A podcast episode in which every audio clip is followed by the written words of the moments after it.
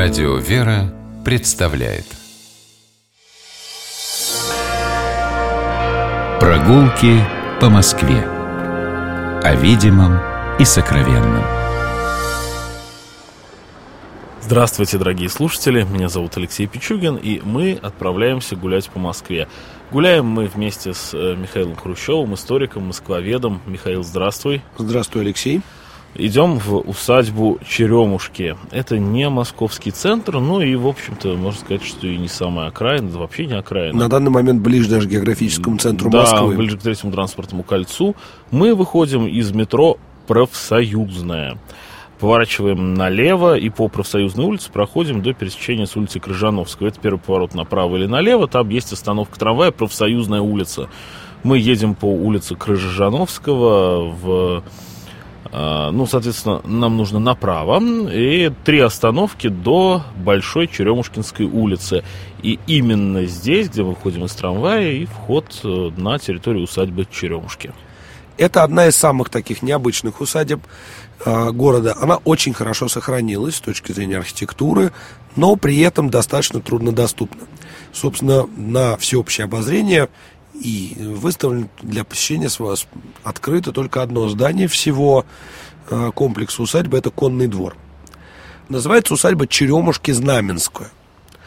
Э, впервые упоминается усадьба Черемушки в конце 17 века. Здесь были владения князя Прозоровского, было сельцо Черемушки, где был барский дом, скотный двор и так далее. В в XVIII веке эту территорию получил в свое владение князь Федор Голицын. И при нем здесь была построена Знаменская церковь, которая существует до сих пор, и также при нем э, эту усадьбу посещала Елизавета Петровна. Причем забавная запись сохранилась о том, как Елизавета Петровна изволила навестить генерала Федора Ивановича Голицына, и воротиться изволили в первом часу по полуночи. А это для того времени поздно считалось? Ну, очень поздно. Да? Очень, да. То есть хороший А во обед. сколько обычно из гостей приезжали? Ну, кто как. Императрица, конечно, мог- могла позволить себе в любое время приехать в гости и уехать из гостей, но час по полуночи это очень поздно.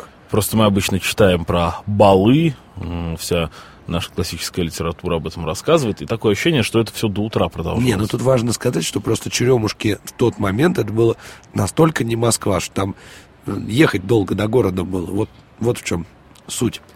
А, после Голицыных а, эта усадьба досталась генералу Меншикову, внуку Александра Даниловича Меншикова, полудержавного властелина. А, он пригласил... Внук не разделил судьбу деда, я так не понимаю. разделил. Пригласил э, сюда э, архитектора Вильстера, который построил, собственно, главные усадебные постройки. Собственно, дворец построил, построил конный двор, так называемую экономию. При нем здесь был спланирован парк, но э, так получилось, что при Меншиковых особенно эта усадьба была не знаменита по той причине, что хозяева, как писали москвичи, проводили большую часть времени своей жизни за границей, и, кроме того, ни хлебосольством, ни каким-то затейничеством не отличались. То есть здесь не проводились большие шумные праздники, здесь сюда не собиралась вся Москва, как в Шереметьево. Поэтому в первой половине 19 века эта усадьба мало кому была известна. Немало у кого упоминается в мемуарах. Другое дело, когда в 1800... Ну, кто-то был вхож. Да, конечно. Другое дело, в 1880-е годы усадьбу выкупил купец Василий Якунчиков. Знаменитейший человек, э, как бы мы сейчас сказали, девелопер, крупный предприниматель в строительном бизнесе, производитель кирпичей, например. Он э, один из авторов, собственно, идеи строительства Петровских линий на Петровке. Это ему принадлежала идея прорубить между там Петровкой и Неглинной улицей квартал, такой сделать дорогу с одинаковыми гостиницами, офисами и так далее. Он был меценатом, он был э, любителем там, изящных искусств. Его дочь Мария Якунчикова была знаменитой портретисткой, знаменитой художницей. И, кстати, вот она писала неоднократно усадьбу Черемушки. И именно при Якунчиковых как-то жизнь сюда в Черемушке пришла. Здесь часто стали устраиваться разные мероприятия, даже скачки здесь устраивались на территории усадьбы. А после революции здесь располагались разные учреждения, дом отдыха был некоторое время, а с 1946 года здесь располагается Институт теоретической экспериментальной физики и основан академиком Алихановым. Интересно, что, ну, собственно, с 1946 года территория усадьбы стала закрытой по той причине, что это режимное учреждение, теоретическая экспериментальная физика посторонних глаз не любит, и, собственно, здесь можно уже сказать, что занимались ядерным проектом. По этой причине усадьба на долгое время закрылась для посетителей, зато в ней снова появились обитатели. Дело в том, что кроме, собственно, а, тех построек, которые здесь есть, здесь, э, которые здесь были от дореволюционного периода, здесь были воздвигнуты жилые дома для сотрудников института. Они располагаются вдоль э, Большой Черемушкинской улицы. Вот вы когда будете двигаться по Большой Черемушкинской, вы обратите внимание на ряд двухэтажных таких домиков. Это и один четырехэтажный дом. Это, собственно, квартиры для сотрудников института. Для 40-х годов это просто царские палаты. Тут я был в одном из таких домов. Очень интересная планировка, двухэтажная, два этажа. Э, квартира на первом этаже, квартира на втором. Причем в качестве бонуса у жителей второго этажа есть своя собственная дубовая лестница. Не у каждого москвича в наше время такое есть. А вот здесь потомки и сотрудники института живут потомки сотрудников, сотрудники действующие вот в таких вот царских условиях. То есть просто так туда не попадешь? Ну да, не так просто сюда попасть, просто так. Интересно, кстати, что ну, сохранились воспоминания многих людей, которые здесь жили в 40-е, 50-е годы. Для нужд собственно, сотрудников была передана часть усадебных зданий. Так, например, в главном, собственно, дворце усадебном, который на, на, находится напротив конного двора, а на берегу Черемушкинского пруда, был сделан детский сад, а еще там была сделана поликлиника. Причем, так как институт был режимный, деньги у него были, то сюда пригласили достаточно хороших врачей, и многие, кто здесь жил, вспоминают, что качество медицинского обслуживания там у сотрудников было просто великолепно на уровне Кремлевки. Причем никуда ехать или идти не надо было, все тут же на территории усадьбы. На территории усадьбы сохранилось, кроме главного дворца, еще несколько павильонов. Так, например, около пруда стоит павильон Миловида, около э, самого главного дворца стоит такой небольшой молочный или гостевой дом. А, на территории сохранилась церковь Знаменская, она действующая. Ну, правда, своего прихода она не имеет, это приписная церковь. И действует до сих пор. Единственное, как я уже говорил, доступное для всех посетителей здание, это здание бывшего конного двора, бывшей экономии.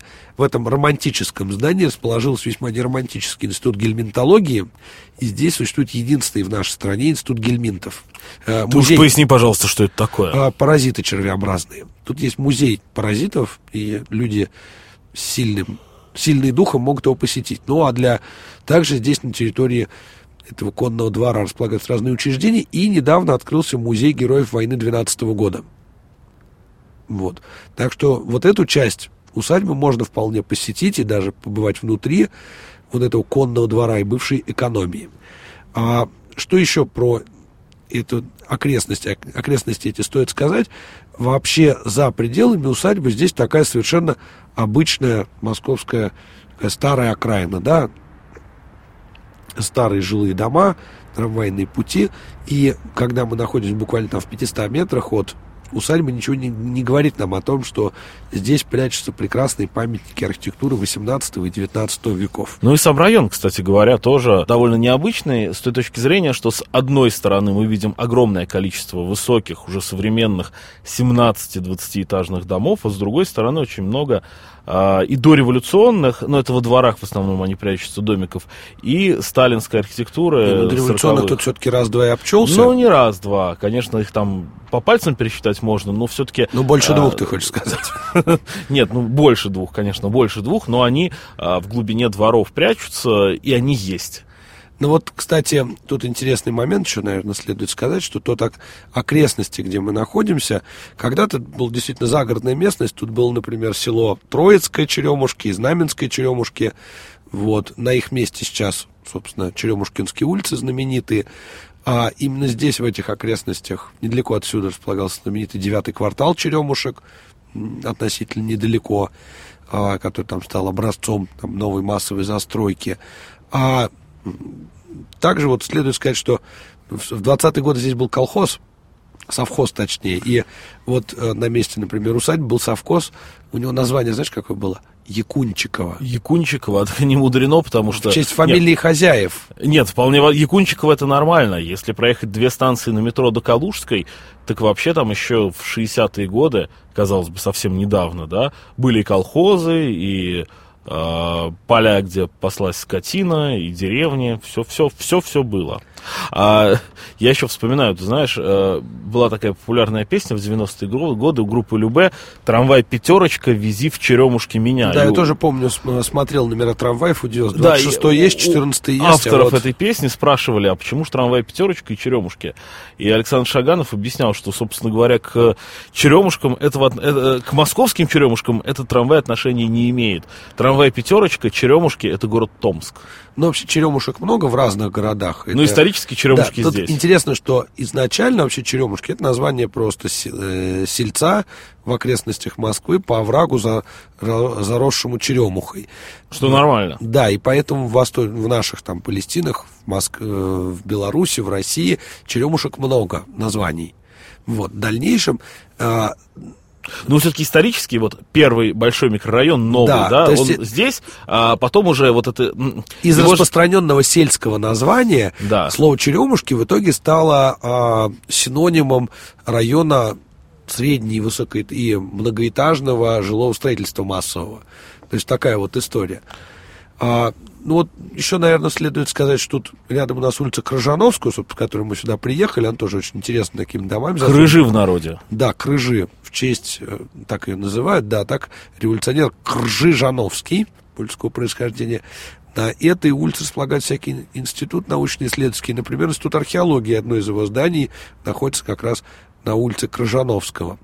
И еще про этот район следует сказать, что здесь рядом Академия наук, что оказывает определенное влияние на состав населения района. Сейчас, конечно, это не так заметно, но интеллигентов тут очень много проживает еще с 50-х годов, поскольку район просто перенасыщен разными научно-исследовательскими институтами. Тут и ИТЭФ, и тот же институт паразитологии, и институт археологии, и разные другие институты. Их тут десятки в этом районе, можно прям ходить там каждый метров 300-400 вам такой институт будет попадаться. Ну а если чуть в сторону центра, то будет метро академическое. Там вовсе район, который застроен жилыми домами, где селились сотрудники Академии наук. И тут много где можно погулять, не только в окрестностях усадьбы Черемушки, но и просто по старым московским дворам. И увидеть очень много такого типично московского, относящегося там, к периоду 60-х, 70-х годов, вроде там старых побед запаркованных во дворах или что-нибудь такое. Но этого все меньше и меньше. А так вот в сторону центра профсоюзная, рядом академическая, там как раз дома, где селились сотрудники Академии наук. А победы, ну, увы, к сожалению, уже это все уходит в прошлое. Но смотрите фильмы о 60-х годах. Я шагаю по Москве, июльский дождь, застава Ильича, а мы гуляли по профсоюзной, вернее, по, мы, мы гуляли по усадьбе Черемушки, но и, и по этому району, да, по окрестностям. Михаил Хрущев, историк, москвовед, и я, Алексей Пичугин, мы прощаемся с вами до встречи на улицах нашего замечательного города. Гуляйте по Москве, любуйтесь ей и любите наш город. Будьте здоровы. До свидания. Прогулки по Москве. О видимом и сокровенном.